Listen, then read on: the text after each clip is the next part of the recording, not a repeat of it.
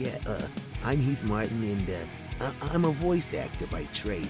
I-, I just wanted to stop by and say that uh, I-, I know you hear me. Uh, It's the podcast that you're listening to, right? With Flynn Hendrix, my dude, my guy, my my, my number one ace bone cone. Like, I-, I love this dude, man. Keep listening. Are you needing some decals made? Maybe some vinyl or monograms? Then you need to go check out my wife's Etsy shop at Decals by Kyns. That's K-Y-N-S. Go over to etsy.com slash shop slash decals by Kyns and you can check that in the show notes as well and see what she's done for other people and see what she can do for you. And I'm speaking from experience here. All of my water bottles, my protein bottles, they all have something that she's printed and put on there and those things last. So if you need something like that for a gift, for your family, for your kids, or even for yourself, go check out what she can do for you. And as a special treat for my listeners, if you use the promo code FLYNN, that's F L Y N N, she's even going to get you 10% off your order. Now, you can't beat that. So go check it out and see what she can do for you. And I know you hear me.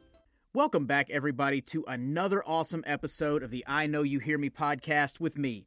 Flynn Hendrix, and I hope this podcast is finding you in a great place in your journey, and I hope it's going to give you a little escape from the real world and just have some enjoyment for the next hour or so.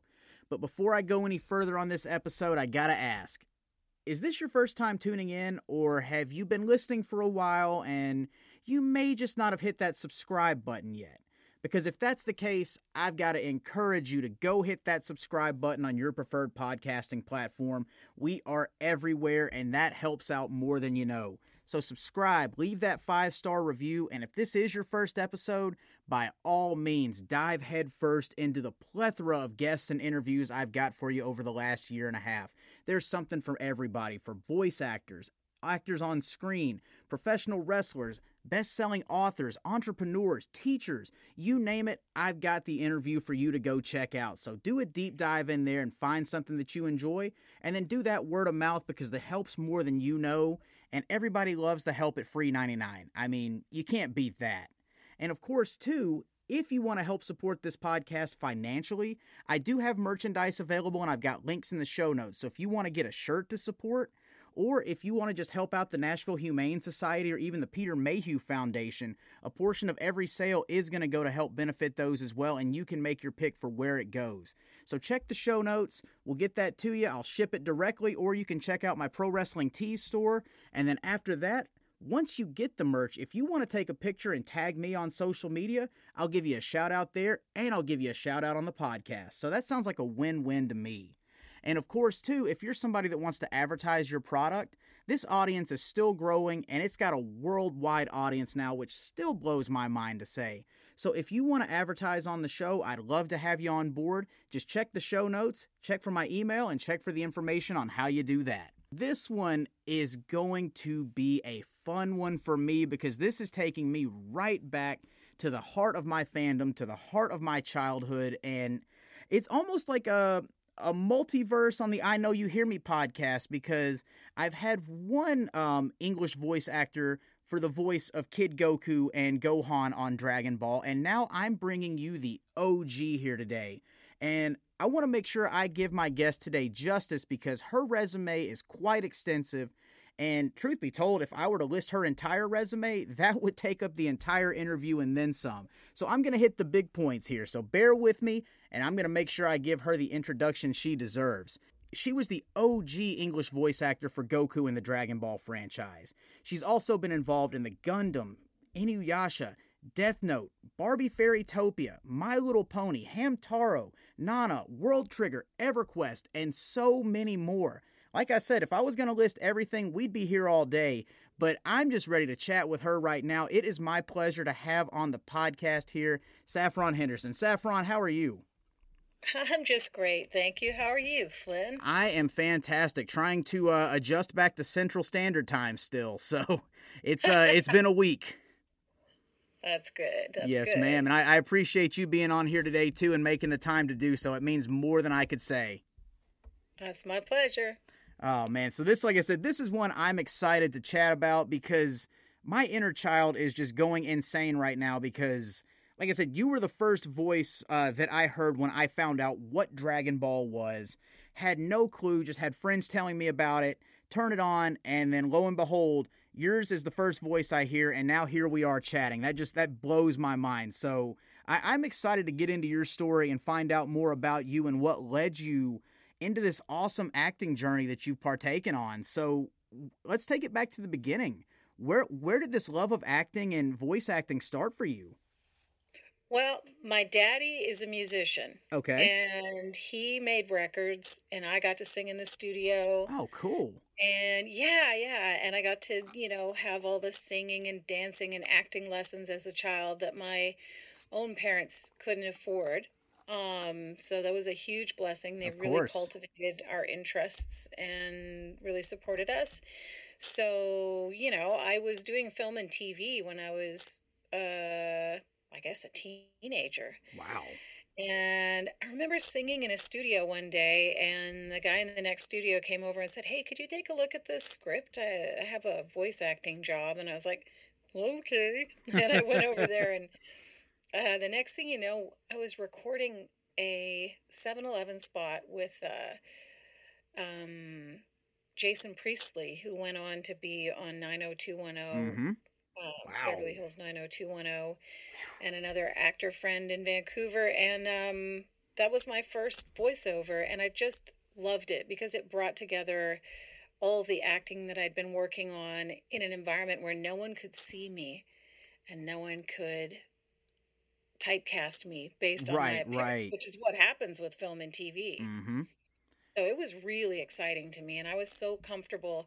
I always liken the studio to the womb because that's how it feels for me. Very, and I've never heard it described that way, but I mean that's oh, I love it. That's a pretty uh pretty accurate way now that I hear it. I mean, I, I I can't find the right words to articulate it, but it makes perfect sense in my mind because again, too, like you said, you can't be typecast and you're just you can fit into any mold as long as you can bring that character to life behind a microphone. It's so fascinating.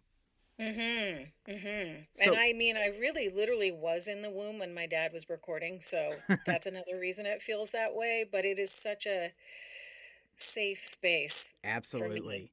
Yeah, Absolutely. I love it. Yeah. And what was it like, you know, when you get that first, you know, you get that first 7-Eleven spot and you're with somebody that goes on to have that big amount of fame? Like, was there any nervousness involved, or were you just kind of like, well, they asked me to do it, I'm here, and that's, you know, I'm just doing my job? Well, he was just another goof around Vancouver at that time. right, right. We didn't see the future, but it was kind of funny to remember that that was my first commercial VO. Um, you know, Goku was my first ADR dubbing. Oh wow! Voice. Okay. And then later Gohan was also of we course. also did the original uh, DBZ. So um, that was a really great learning curve for me because ADR is so different than absolutely. Like I had done cartoons before, but I hadn't I hadn't done that beep beep beep. Yep. Now match the lip flaps, which was is actually is a creative challenge. Oh, very an awesome exercise. Yeah. Very much so, and that's uh, that actually led to a couple questions I wanted to ask about that, especially given like where the ADR uh, dubbing process is now. What was it like uh, back then compared to what's going on now in studio? Like, how different were those two worlds? Hmm. Well, I mean, we for that for Dragon Ball and Dragon Ball Z, I was doing some eight hour sessions, and they were Ooh, really hard on my voice. I I yeah. bet they were really hard on my voice because it's all this, you know, leave my dad alone and all that sort of stuff. Mm-hmm. Like it's just uh, th- th- those were rough times, but also really creative times and. Um, the producers tended to be in the room a little bit more than I find they are now. Right um, which was cool because the producer that I worked with in the room was Barry Watson, Funimation. Oh wow! Um, okay. OG Funimation. Yep. And he brought so much joy to those sessions, and Karl Willems, the director, also just an absolute love. So so it was really fun experience recording with the people we recorded with and you know, the ADR that I do nowadays is definitely um, I don't know if there's more of a machine around it or if we're just doing so much more remote work. I mean, obviously post pandemic, but Right, even before right. then. So, yeah. That makes sense. And then uh, just with it too, because like you said, like there's a lot that goes into uh, the ADR process. And, you know, I've had a lot of actor friends that do ADR and dubbing that have musical or performance backgrounds. With your background too, did it, did you find that that helped it make it easier for you to match the mouth flaps and get the timing and intonation down? Or was that something that just got the reps in and it became like, it became easier for you as time went on? Well, I think a bit of both. I think that music, um, I hear everything as music, so Mm-hmm. it's really helpful because so much of music is about time and about emphasis, right? Right. So, and about melody. So your ear is trained to, like when we would hear the original Japanese actors. Oh, yeah. Um, although we, the voices that we designed were nothing like the original of course. voices. Right, right. Um, we still, we're listening to their inflection and their energy and really wanting to, you know, represent that well Mm-hmm. Um, even though the languages sort of wind up, you know, the cadence of them is completely different. Oh, and, yeah, you for know, sure. The lines take so much longer in one language than they do in another, right? Very true. Yeah. Fast. I mean, that's it's so fascinating too because you have to bring your own flair to that character, but then still honor what they do. And then, of course, the language gap, like you said, comes into play too because what makes sense for their language and dialect may not work for ours too. So it's like it's a lot that goes into a process, and you have to have that Mhm. character down pat to know the decisions they would make too. But something you said a minute ago uh, that really caught my eye or caught my ear too was that you would do eight hour sessions and in today's world that's just almost unheard of you know there's like a three or a four hour minimum with Mhm. your performance background again did that come into play with helping you find ways to preserve your voice throughout those sessions or was there another technique that you used Well, there's only so much you can do with voices like that. I mean, you can you can drink all the uh, tea, the throat coat tea, Mhm. and stay hydrated, and make sure your mouth right never gets dry during a session. You can do all those things. You can sleep hard, yep but I sometimes had to do long sessions between four and eight hours, and then go and sing till two in the morning Whew. you know, like in a club or for a, a big event. And that was challenging. oh, i bet It was doubling up. It was double shifting that was really hard. absolutely Um, yeah, so there's only so much you can do. And some characters, like those two, Goku and Gohan, are sort of at the top of what I would consider exhausting characters oh i can imagine know, um, that I have in my pocket. But then that I got to do Oxnard in uh, Hamtaro, and he's the easiest character I've ever done. And is that more because it's more in your vocal range with not a lot of, of screaming and, you know, just the raspiness to it? Or was it more just like you found a way to, or you found a better place in the throat to bring that character from? What was that like? well, listen to this. This is him. Hi, I'm Oxnard. Right? Yep. Like, okay, that makes a lot of try that. sense. How easy is that on you? That's pretty easy on you. Yep, that is. I mean, it, there's no rasp, there's no throat gravel to it. And I can see too, I mean, it's it's kind of like giving your voice the day off a little bit, but working the nasal Yeah. resonators a little bit. Yep, yep. And so he he did, Oxnard did yell at times. In fact, right after I had a C section, Oh no. like a week after I had a C section, I was holding a pillow on my incision. And I was like, can we save all the yelling to the end? yes, please. Oh man, I can't even imagine what that was like. It was funny. Oh, I bet. I bet. But the best character ever to be yelling because, again, it wasn't about being tiny or pinched or any of that stuff. Right, right. And then like just just something else you mentioned there too with double shifting. Obviously like you enjoy acting, you enjoy the voice acting and you enjoy like singing and performing. But when you're Mhm. doing that for so many hours a day and then you're performing until 2 a.m. at night even and you know maybe not getting a full night's sleep or the sleep schedule's thrown off, how did you like maintain your love and passion for that without getting burned out?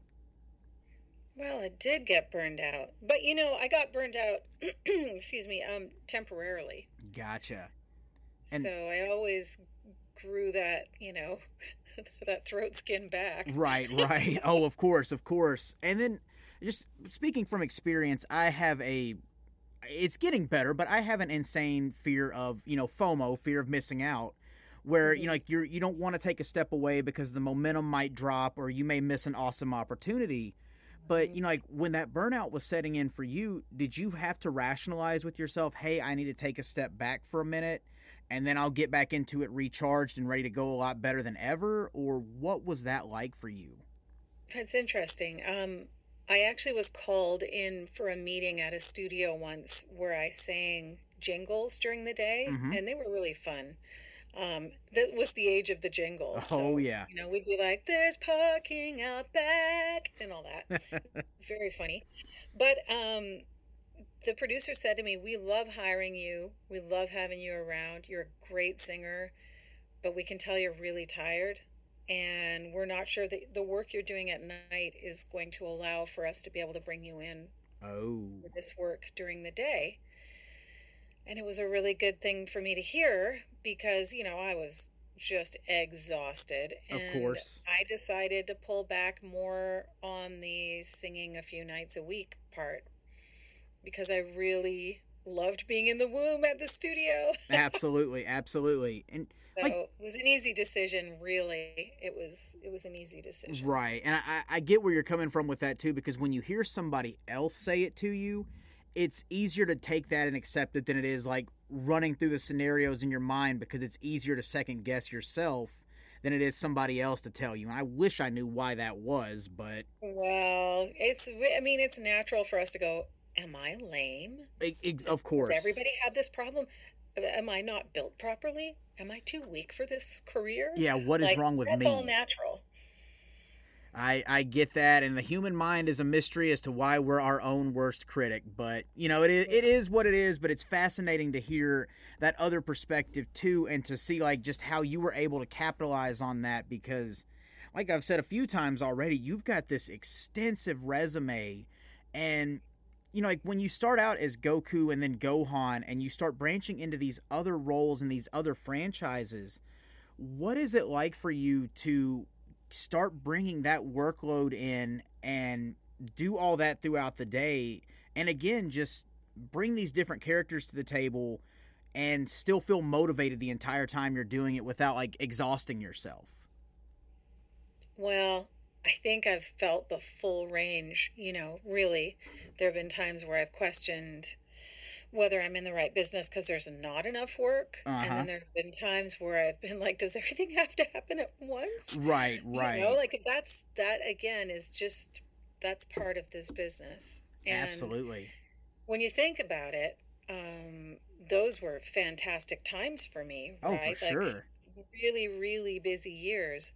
And when I had children, uh, some of it shifted, and people sort of gave me more space, and I took more space right away from from the constant work. And when I, you know, we, uh, when my first son was just one and a half, we moved to LA for a few years for my husband to finish his degree after Mhm. baseball, because he was a pro baseball player very nice and that you know that that meant that people took over my roles you know Yeah. some of the roles that i would have loved to have kept playing but i just couldn't keep flying back and that's understandable to do it so you know um yeah i i i think it just sort of life sometimes dictates how much you can have on your plate and that's Absolutely. the way it is That's Yeah. it. Just be in the moment and go with it because I mean, the universe will give you signs as well. So it's just yeah kind of up to ourselves to get out of our own way to pay attention to those signs. and we all want to say yes all of the time Of course. Of course. And so it's hard to say, hey, I'm going to be moving away for a while and knowing that you're giving things up. You just want to keep on doing them all. And, um, but that's okay. Absolutely. I mean, because there's always going to be another opportunity and there's always going to be something else that comes along. And yeah, you just got to keep on trucking. that's it. Because, I mean, if you hang your hat on one thing, what you know what's going to come when that one thing you know eventually runs its course what do you do next like are you just going to be hung up on that or are you going to keep yourself open to these other opportunities that you may not even see coming there it's all in the mindset that's the magic of this business that's anything it. could happen That's it. absolutely anything could happen And and speaking of that too, um, because obviously like people have heard me say it on this podcast before, submit it and forget it. When you got into this, was that something that was taught to you, or was that something that you had to learn on your own? Where you just send this audition, you can't, you know, you can't run your wheels into the mud on it because it will drive you insane. How did how did you learn that mentality? It's so funny because I have been slowly preparing TikToks about so many of the things that you're bringing Oh. up. Yeah, I'm I'm get putting them together because they're thoughts that come through my head as I look at my career now and Mhm. throughout the last decades. Um, yeah, I think my opinion about it, and I've done a bit of teaching lately around it too, Oh, very is nice. that you that you need to own it while you're recording that audition, whether it's at home or uh, an outside studio. Absolutely own it. It is yours, and then immediately release it. Yep. Take the headphones off. It wasn't. It never was yours. It won't be yours until somebody decides that it is, and it has nothing to do with you sucking. It just doesn't That's it. That is it's it. really it's really like my husband actually taught me a lot about this um, even though I, I had a good understanding Mm-hmm. as an actor and a dancer you know i would audition for shows like kicking as high as i could and doing the Yeah. splits and you really lay it all out there and it's just humiliating to have it go wrong or Right, right. or uh, heartbreaking to not get the part and not be on the tour um, I was lucky that I got to do a lot of that stuff, but Oh yeah. But what I so lots of rejection my whole life long. but um my husband was a pro baseball player and he taught me that hitting the ball 3 out of 10 times makes you an all-star. Yep. The odds in baseball are so ridiculous. It's so about learning how to lose or learning how to lose an at bat and learning how to hold your head high and know that doesn't mean you suck. Absolutely. Absolutely. And that personally for me, like from the, the background that I came from before like doing the full commitment to voice acting, that was a hard thing to learn because you pretty much get told the opposite where, you know, like if you don't have the best match on the card or you don't get the WWE tryout or whatever it may be and you don't get a contract then and there, you suck. You know, like it's it's Mm. hard to get out of that mentality, but then when you're surrounded by so many people that are actually like your biggest cheerleaders and supporting you and just your friends in general telling you like this is the mentality you have and you know you're going to you're going to end up burning yourself out and it's going to be a big detriment to you when you finally start accepting that and just realize that everything you just said hit the nail right on the head it, it lightens the load so much and you can start having fun again Yeah, you know, there's room for all of us. absolutely There is room for all of us. And we all have shining moments and not so. Very true. Moments. And um and I really think that if you like, you know, a booking ratio of 15 to 25% is good. yes yes That's one out of every four auditions. Booking is really good. You will not be dropped from your agent's roster. Oh yeah. And I mean again it's So- like you said too, especially like with the pandemic going on now, there are more people recording remotely. So yeah. you're you're up against way more than you probably realize too. Yeah, you are. And you don't even know the thing about the thing about auditioning remotely is you have no idea if you're ever heard. Exactly. You have no idea if somebody opens the email Yep. from your agent and reads the or listens to the first two and then just ditches it. Absolutely. We have no idea. And So you really have to practice detachment and neutral thinking, just like you would if you were a pitcher or a batter absolutely. or a wrestler. Yeah. Like you have to be able to do that. and I I'm gonna sound like a broken record saying this too, but I you know I've come to find out that sometimes the people casting don't even know what they want until they hear it, and Mhm. So I mean like there's so many factors that are out of our hands that you can only control the controllables and own the audition you send out. But even if you don't book it, that doesn't mean you suck. It just wasn't what they were looking for to bring it to life. And there's nothing wrong with that. Yeah, it is so subjective. Absolutely. There could not be in a more subjective situation. At least with baseball, you either hit it or you didn't. Exactly. And, you know, you either had good technique or you didn't, and you either got lucky or you didn't, and you we see it all play out. Yep. Whereas we so much of this process is um, mysterious to us and Mhm. nebulous to us as actors um, because we can't control it. And that's my son pitching, control the controllables. That's it. That's what he says. And he's a boss. And for a 15 year old, he really keeps his head. And I try to embody that with my work because it is not as personal as it is to have someone decide, I just don't like the sound of that voice. Or, Absolutely. oh, I love the way she said that product name. Get her. You know, like Yep. all of that sounds like it's really personal. And yet, eh, Kind of, you know. sort of, maybe not. Yeah, it's eh, hard to say. Really. It's Yeah. really about what what literally resonates for that person who has to make this huge decision Absolutely. about who they cast in that role. Absolutely. and uh, it can be you know a great audition performance can be vetoed by a producer in another country that just just doesn't relate to what the casting people and you know your amazing performance showed them they just don't receive it That's it. I mean, it's and like I said, it's all subjective more than anything else because what resonates to the agent may not resonate or resonate to the person they pass it on to, or or vice Yep. versa. It's there's so many factors at play that if you literally tried to think and process and dwell on all of it, you would burn yourself out and talk yourself out of loving something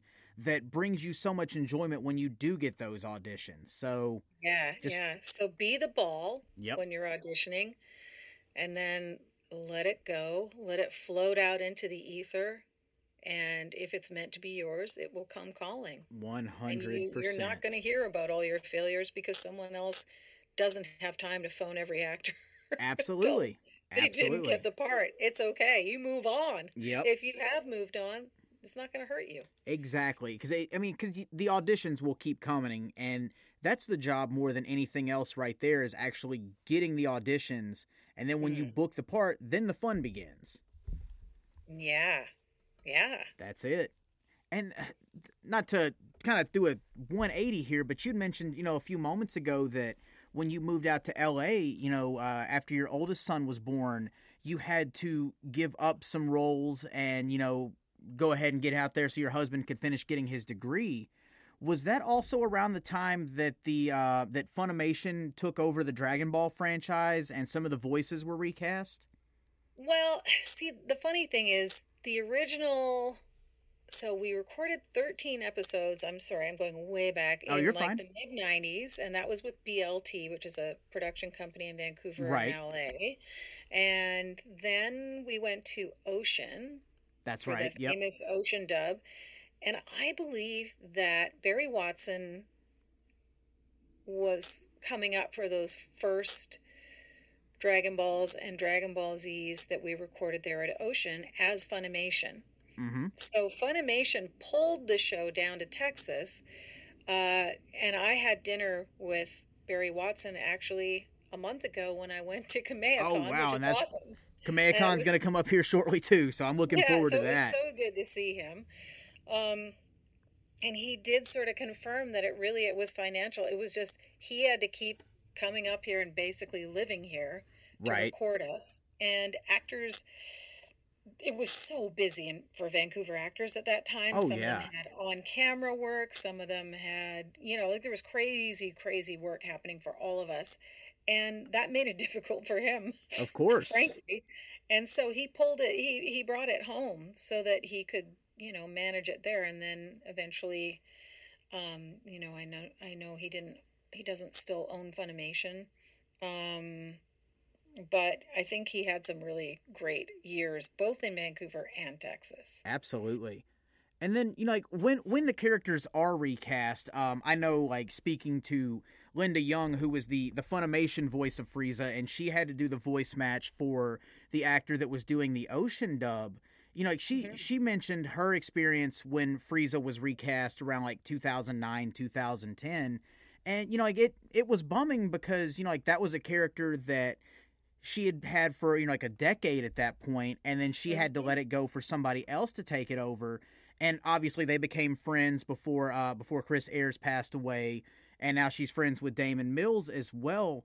Were you able to you know build that relationship with uh, with Stephanie Nadolny when she took over the voices of Kid Goku and Kid Gohan? Did y'all have any kind of friendship after that? Well, it's interesting because I feel like I can't remember what I was recording at Ocean when someone said, I think this was before I was on Facebook, mm-hmm. that that Stephanie would like to, you know, would like to chat or something, something along those lines. And really, I just I got on Facebook and friended her, but that was like 2010. Okay. um, it's a long time ago, and yet I'm new to Facebook compared to a lot of people. Right, right. Um, so we just basically have been able to observe each other's lives and yeah, and touch on things and and be sort of you know friends from afar.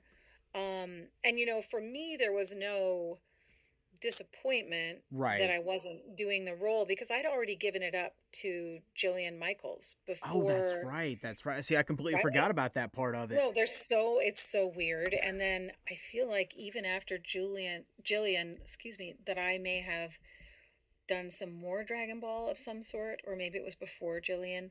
It's all such a blur, right? And um, so Stephanie is someone that I finally got to meet uh, at Kamehamecon. So that was really cool. Very nice. And like yeah. not only getting to meet your fellow actors, but like when you get to meet the fans in a situation like that, what is that experience like for you where you know, you like I haven't got to attend a Kamehamecon yet, and it may or may not be in the works for me to do a live performance there. I don't know, but I'm putting it out there in the universe. But like when you get to meet these fans that have these experiences based off the characters that you brought to life with your voice, what is that like for you? Well, in short, it's amazing. I I am blown away that that work that we did that long ago still holds meaning to people. Absolutely. That's not something I expected when I recorded it. I really enjoyed the show. I enjoyed the people I was working with. Um, but I didn't have any expectations as far as reaching an audience. Right, I right. had no idea what would happen with it. And the respect that people have for the franchise and for the actors and the, all the creatives working on it is mind blowing. And when I was first asked to go to Kamehamecon, I sort of responded, well, I don't really, I don't do those. Because I had done a couple of cons um, mm-hmm. here in Canada that weren't super well organized. Right, uh, right. Like 20 years ago. And I was like, I don't know if this is for me. understandable, understandable. So I thought, when I was asked, I was like, oh, oh, I don't know. I mean, it's such a weird thing um, to be there and and to be sort of you know like I did that work so long ago. Is anyone even gonna care or want to come and talk to me? Like I don't know. And then someone said, well, you can be all weirded out, or you can realize that you know, some of those people were kids when they saw the show and they had like their blankie in one hand and their fishy crackers in the other. Right, right. Learned how to be small but powerful from from your little character on that show. And I was like, oh, that just got me right in the heart. Yep. And I, I went, even imagine. Oh, oh, wow. Wow. Okay, yeah.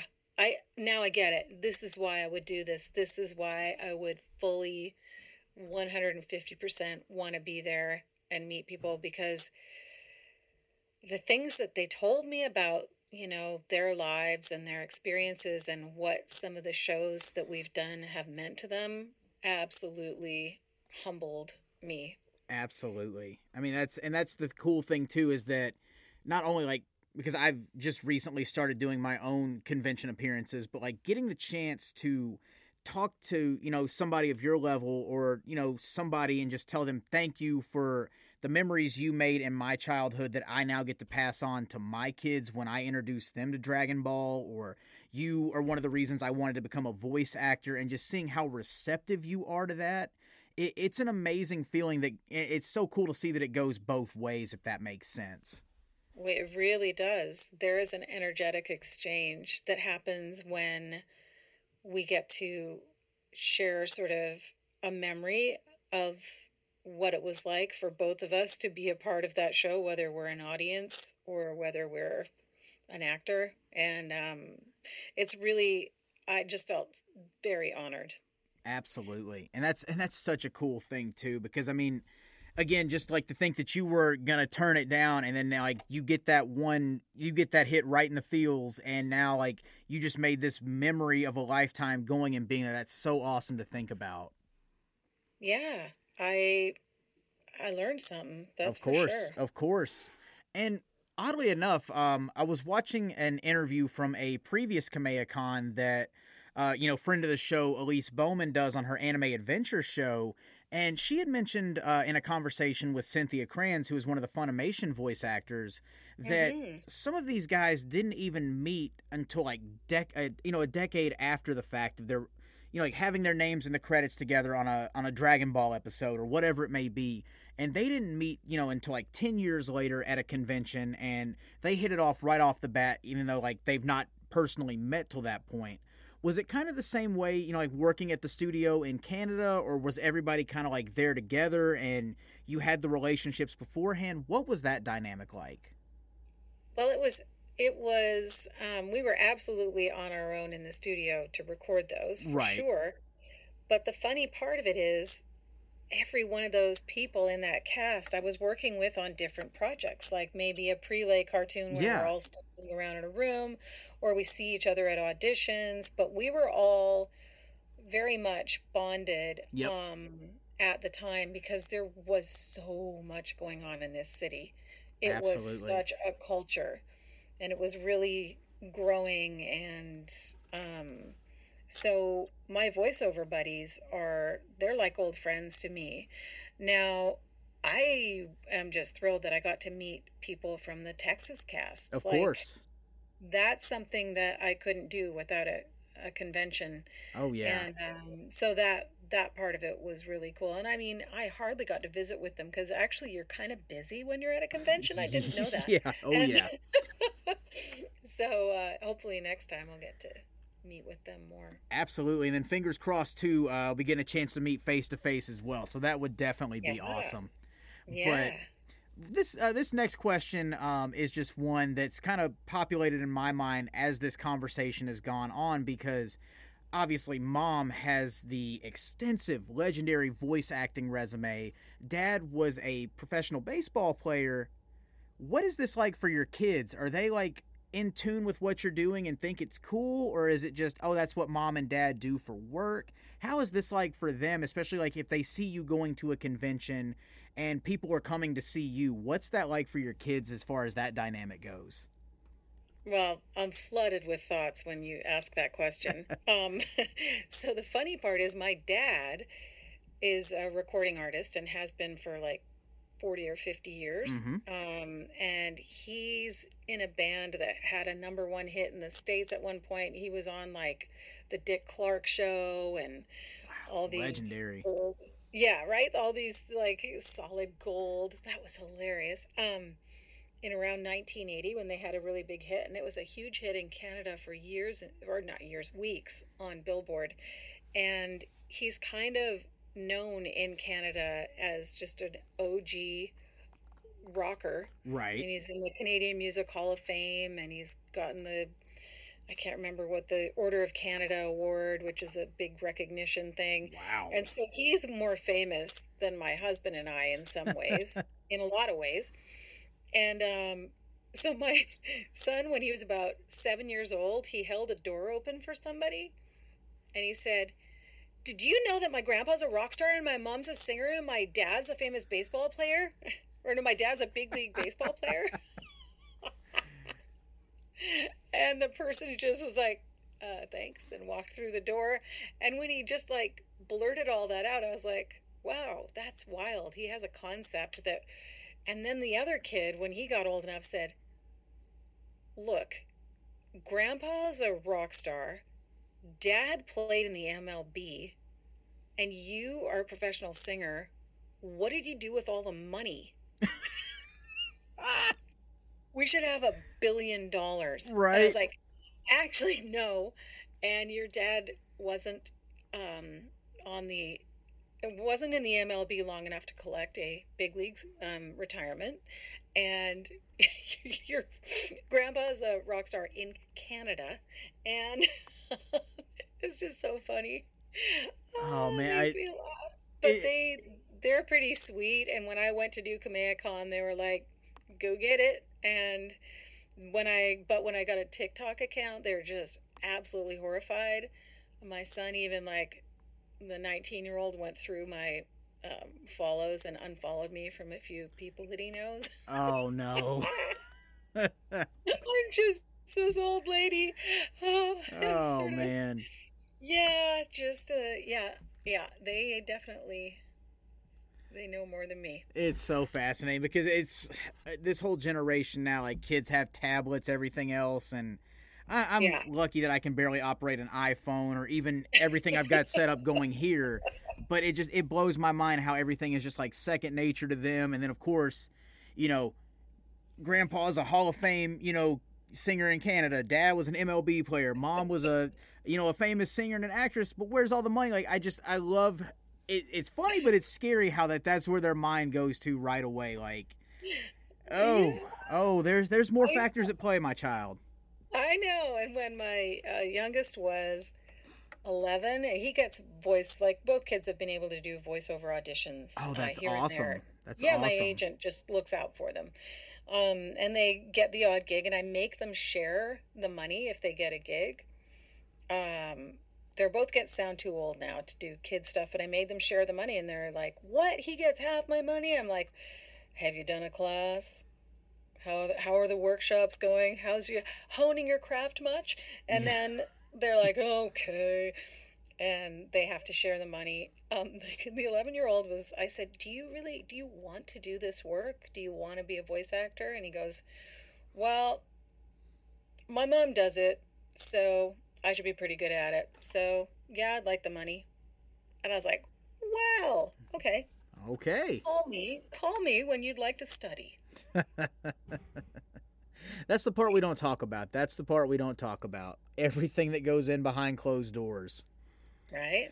Oh man. So like that's so fascinating too because again I think so many people think and like obviously the kids it's the family business. It's the it's the legacy of it right there. But to the outside world, so many people and I know people have probably come to you and said it like, "Oh, I can do funny voices. Um how do I get into this?" or "I can do funny voices. How do I get an agent?" Is there anything you would like to say to those people that don't really have like the full view of what voice acting really entails? Yeah, you know, I think that loving doing voices is a, a great bottom line. Mm-hmm. and finding yourself funny another great bottom line that's sort of there's a little bit of confidence in that statement i can do funny voices how do i get an agent i I like that um, but you have to have a demo in order to get an agent. And you have to have um, a sense of what it takes to make a good demo before you can make a demo. Absolutely. and you have to probably have to have some sort of um, consultation or education before you're going to be able to know what would make a good demo. So we we back up all the steps and there are actually are a fair number of them Oh yeah.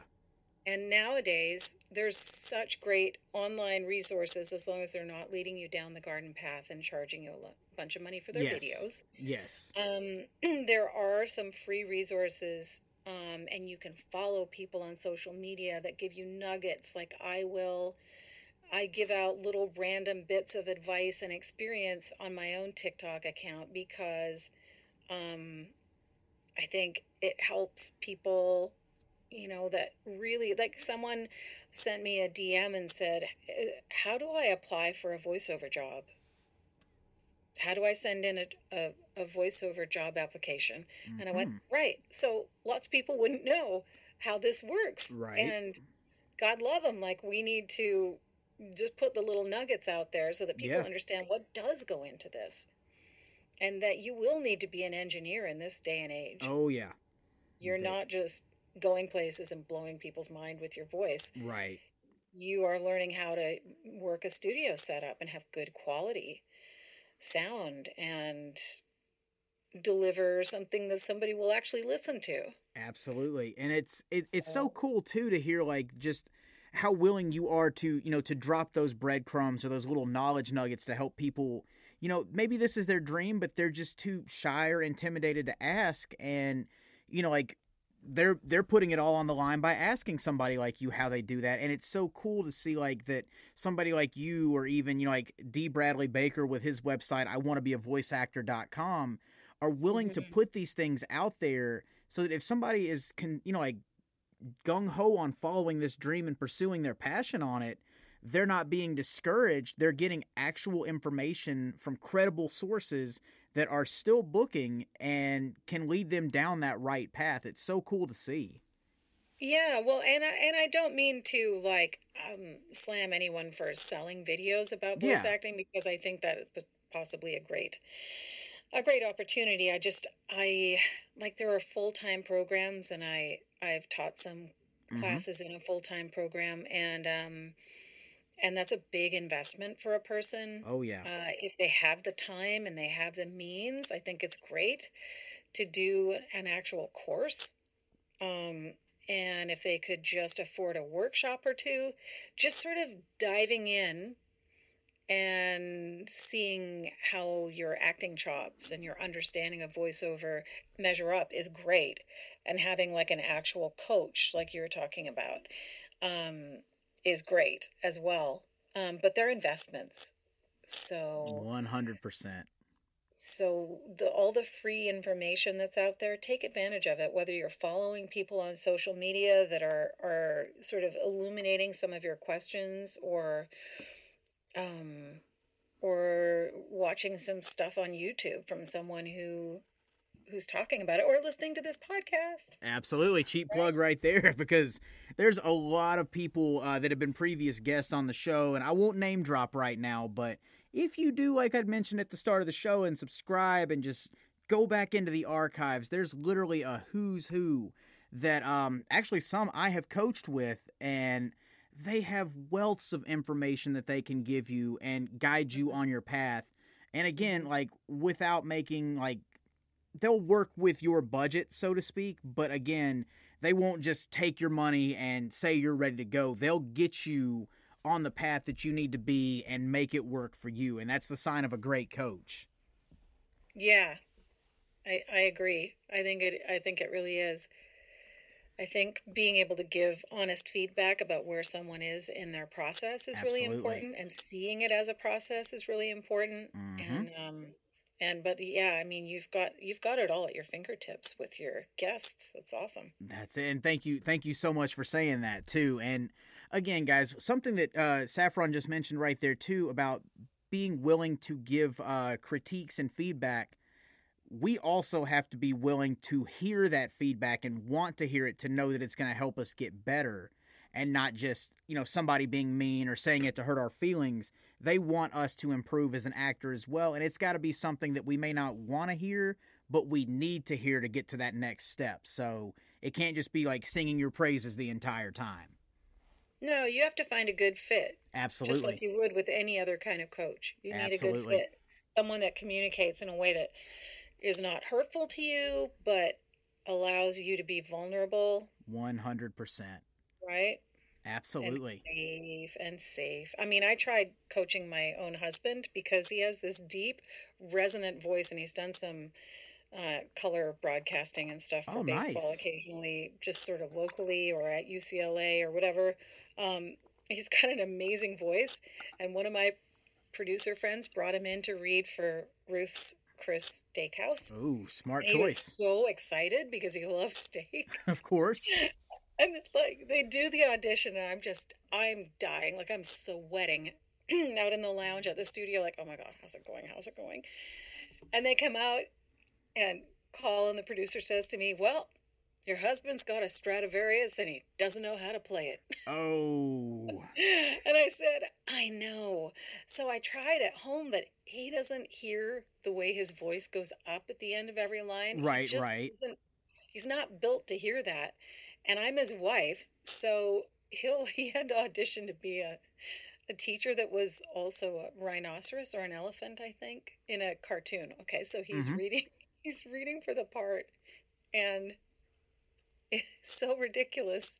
We both we have three and a half minutes of laughing of us having a giggle fit and this is so bad and I'm like this is probably never going to happen for him. Should I let him down gently or just keep laughing through our auditions? I don't know. Right? What do you do? Yeah. Oh, the struggle, the struggle is real on that one. but be- I'll say better you in that position than me. That's all I can say. That's all I can say because I know you probably handled it a lot better than I would. That's for sure.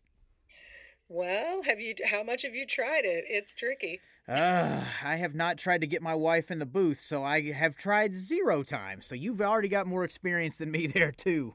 Even your kids, like with my kids, I'm like, you know, I get them to do an audition downstairs with me, and then I, they're just like, oh, this is so hard, oh, and then they go upstairs, and guess who edits it for like an hour to get all the right takes together because Uh-oh. they're not very developed yet. Right, right.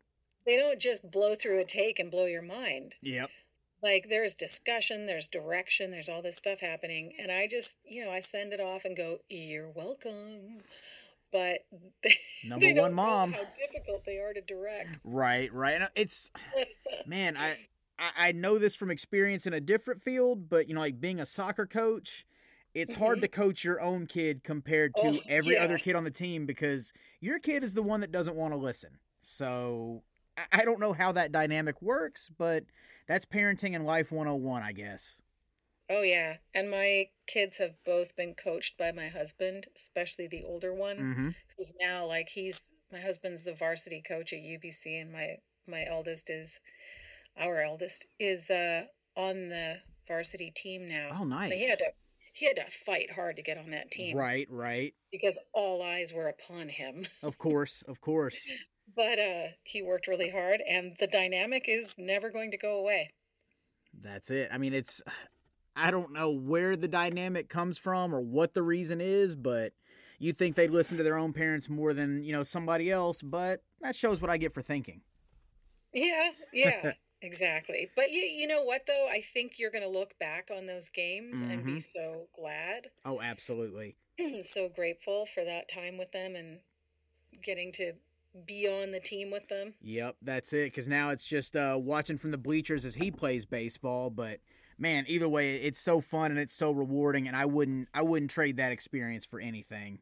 Yeah, and Oh. they will appreciate it. Of course, yeah. It's just got to get out of that stubborn, you know, six and seven year old mindset and keep growing up, keep developing, and then it kind of you know sets in because I know I've been there, done that, and you don't appreciate it until you're older and you can look back on it, you know, with rose colored glasses or 2020 vision, whatever you want to say.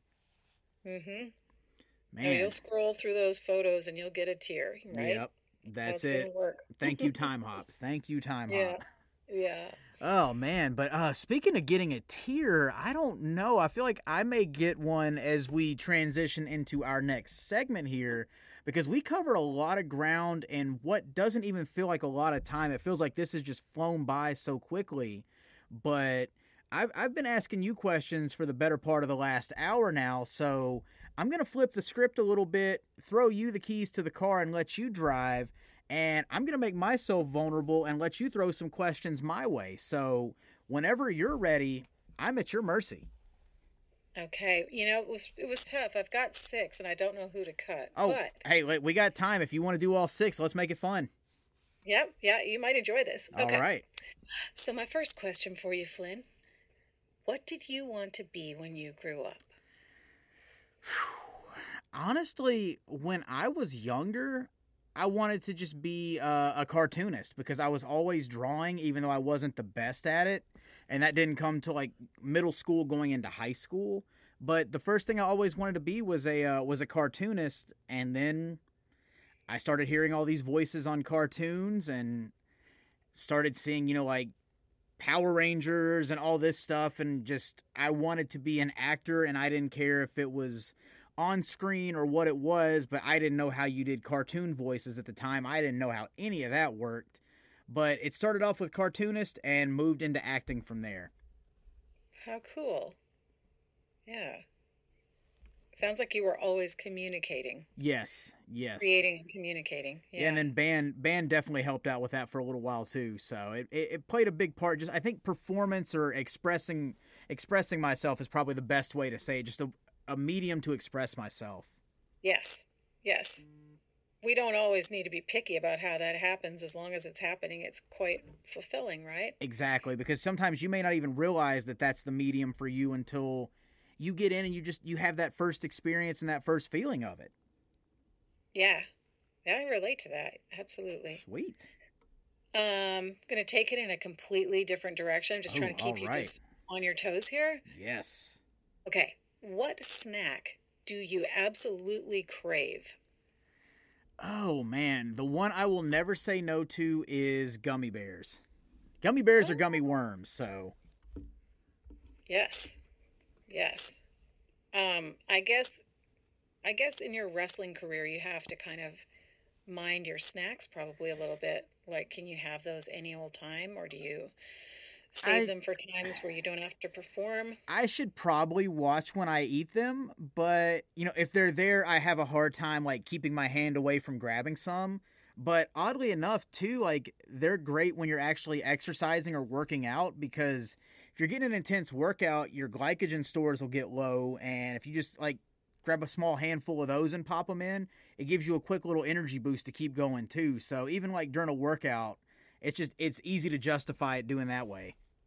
Yeah, I have to keep candy around because I take insulin. So. Ah, I gotcha. That makes sense. So I've been taking it since I was a kid, and I decided a long time ago that all those gels Ooh. and glucose tablets can they can move on. Yeah, I've heard horror stories from some friends of mine that have had to do the same thing. So, yeah, Yeah. no thanks. So I find fun things. Fun Exactly. things. Yeah. um, so you were just at a live.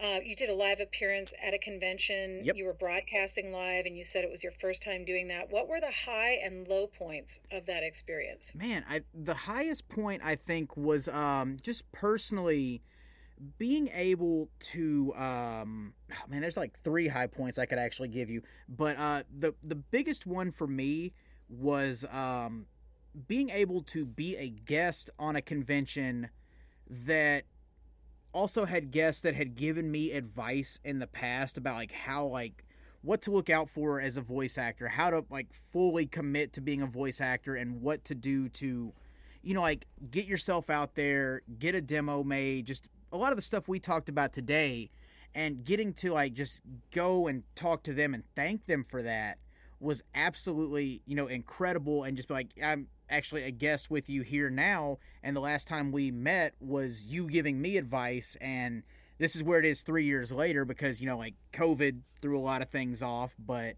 that was probably the highest point. And the lowest point was um cruel cruel irony because right outside the media room and the podcasting stage was the reptile exhibit i am terribly afraid of snakes and they oh. had like eight foot pythons out there that people could come hold and take pictures with. And if it wasn't like just knowing they were that close to me it was the smell that came with them. That was probably the worst point of all of it. Oh, yeah. yeah. Oh, and everybody yeah. tried to get me to hold one. I just could not do it. Oh, I'm on your side. thank you. Oh, yeah not a fan not a fan Me neither. Um, okay. Now back to the mundane. yes What is your guilty TV pleasure?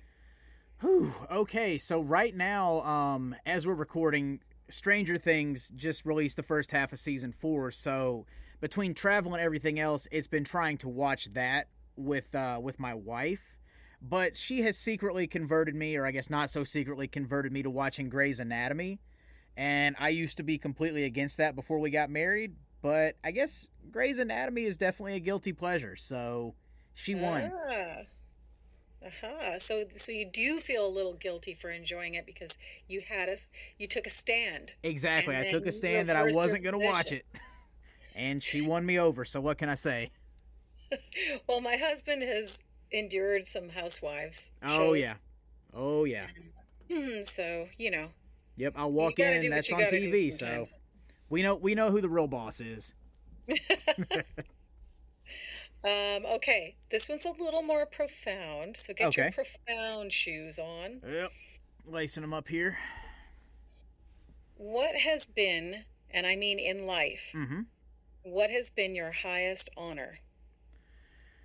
Oh man. Um in all honesty, I think it's just I'm trying to think of the best way to say it, but just being dad to my two sons because the way people come up and talk to me about them and just go overboard complimenting me about their manners and just how much they want to help out with things like whether it's at daycare at church or they want to do this or they want to help serve like especially my 6-year-old who's about to be 7 like just people will just constantly say like you guys have done a great job raising them and more than anything that because I'm my own worst critic, I always feel like I drop the ball or do whatever else. But when other people will tell me that, like it just it makes me feel like I've done something or I'm helping raise somebody that could eventually grow up to change the world in some way, shape, or form. So it's that that's it for me. It's just being dad to my two kids.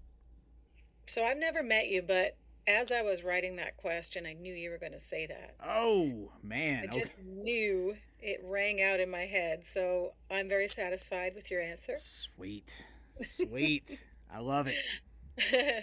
um, and here's my final question. All right.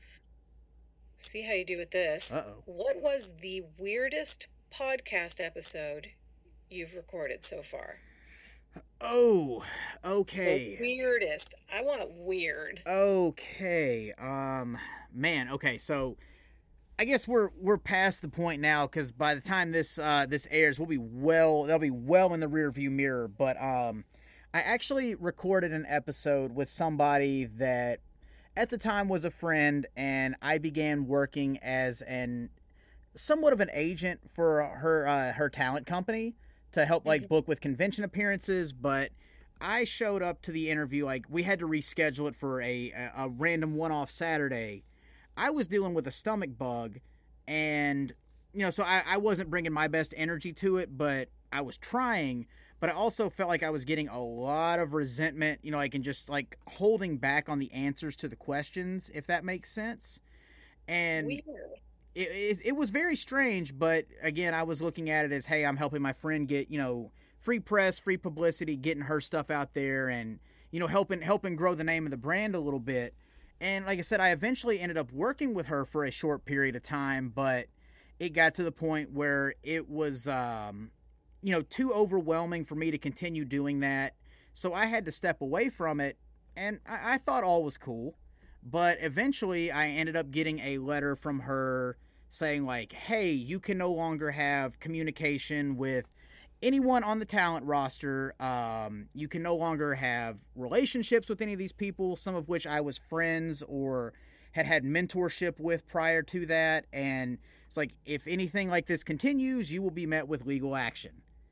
And I had to respond back to not only her and her lawyer, but it was like, I did not sign anything stating anything like that. I have no intention of poaching any talent from you because I have no stroke like that. But I had existing relationships with several people, um, and especially like one was a teacher prior to our relationship begin, like prior to me joining your team here. So I'm going to continue those, but I am not going to try and pluck anybody from your talent roster or do anything detrimental. It's not even going to get named, but this is not what I signed up for, and this shouldn't have even had to be said. And I haven't heard anything since, and that episode has now been deleted from the archive. So it was a it was a weird experience that really caught me off guard and caught me by surprise, but that's definitely been my weirdest one so far. I I actually I'm gonna email you a name afterward. I think I know. Uh oh. Oh boy. Yeah, you might know. Um, but yeah, and I mean like if we if we want to make it lighthearted for a little bit, I can also say too like weird settings and scenarios for some other interviews too. Like I interviewed Dan Severn, uh, UFC Hall of Famer and former world champion wrestler.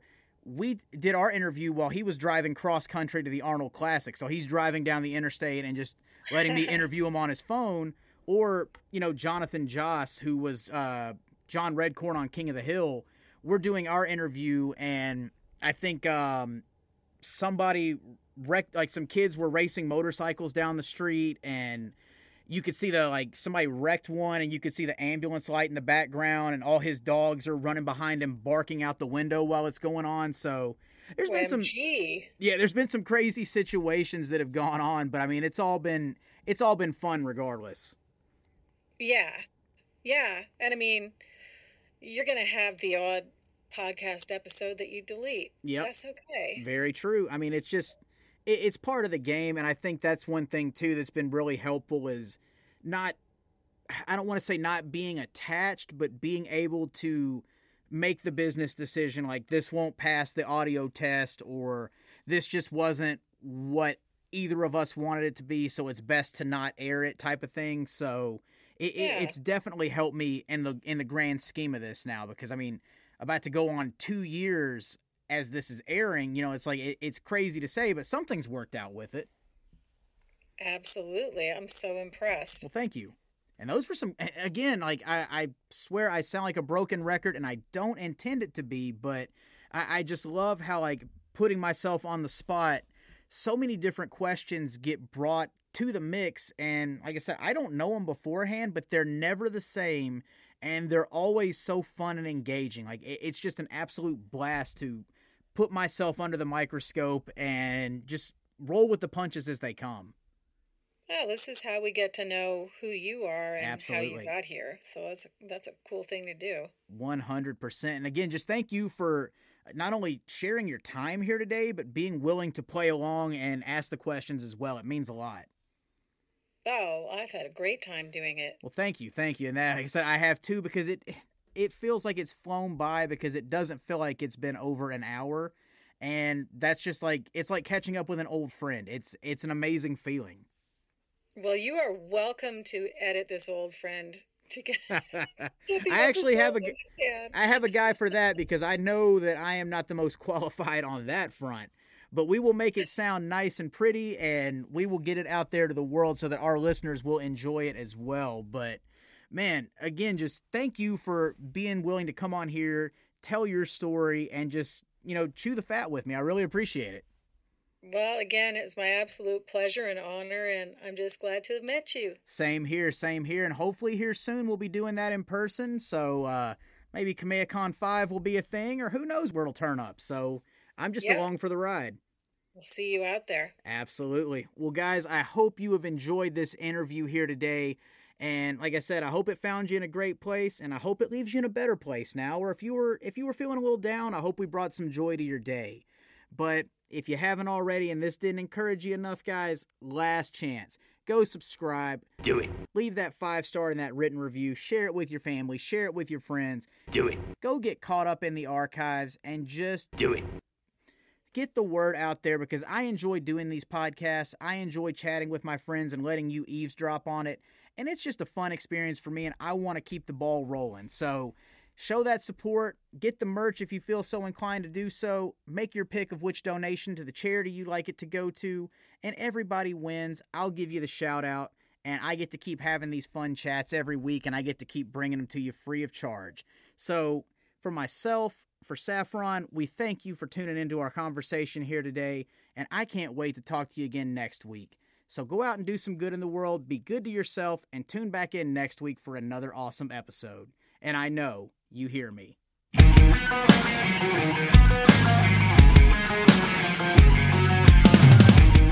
The I Know You Hear Me podcast is a presentation of Flynn Hendrix Enterprises. We thank you for tuning in this week, and we hope you'll check out our sponsors and advertisers. Make sure you check us out next week as we come back at the same time with another awesome episode.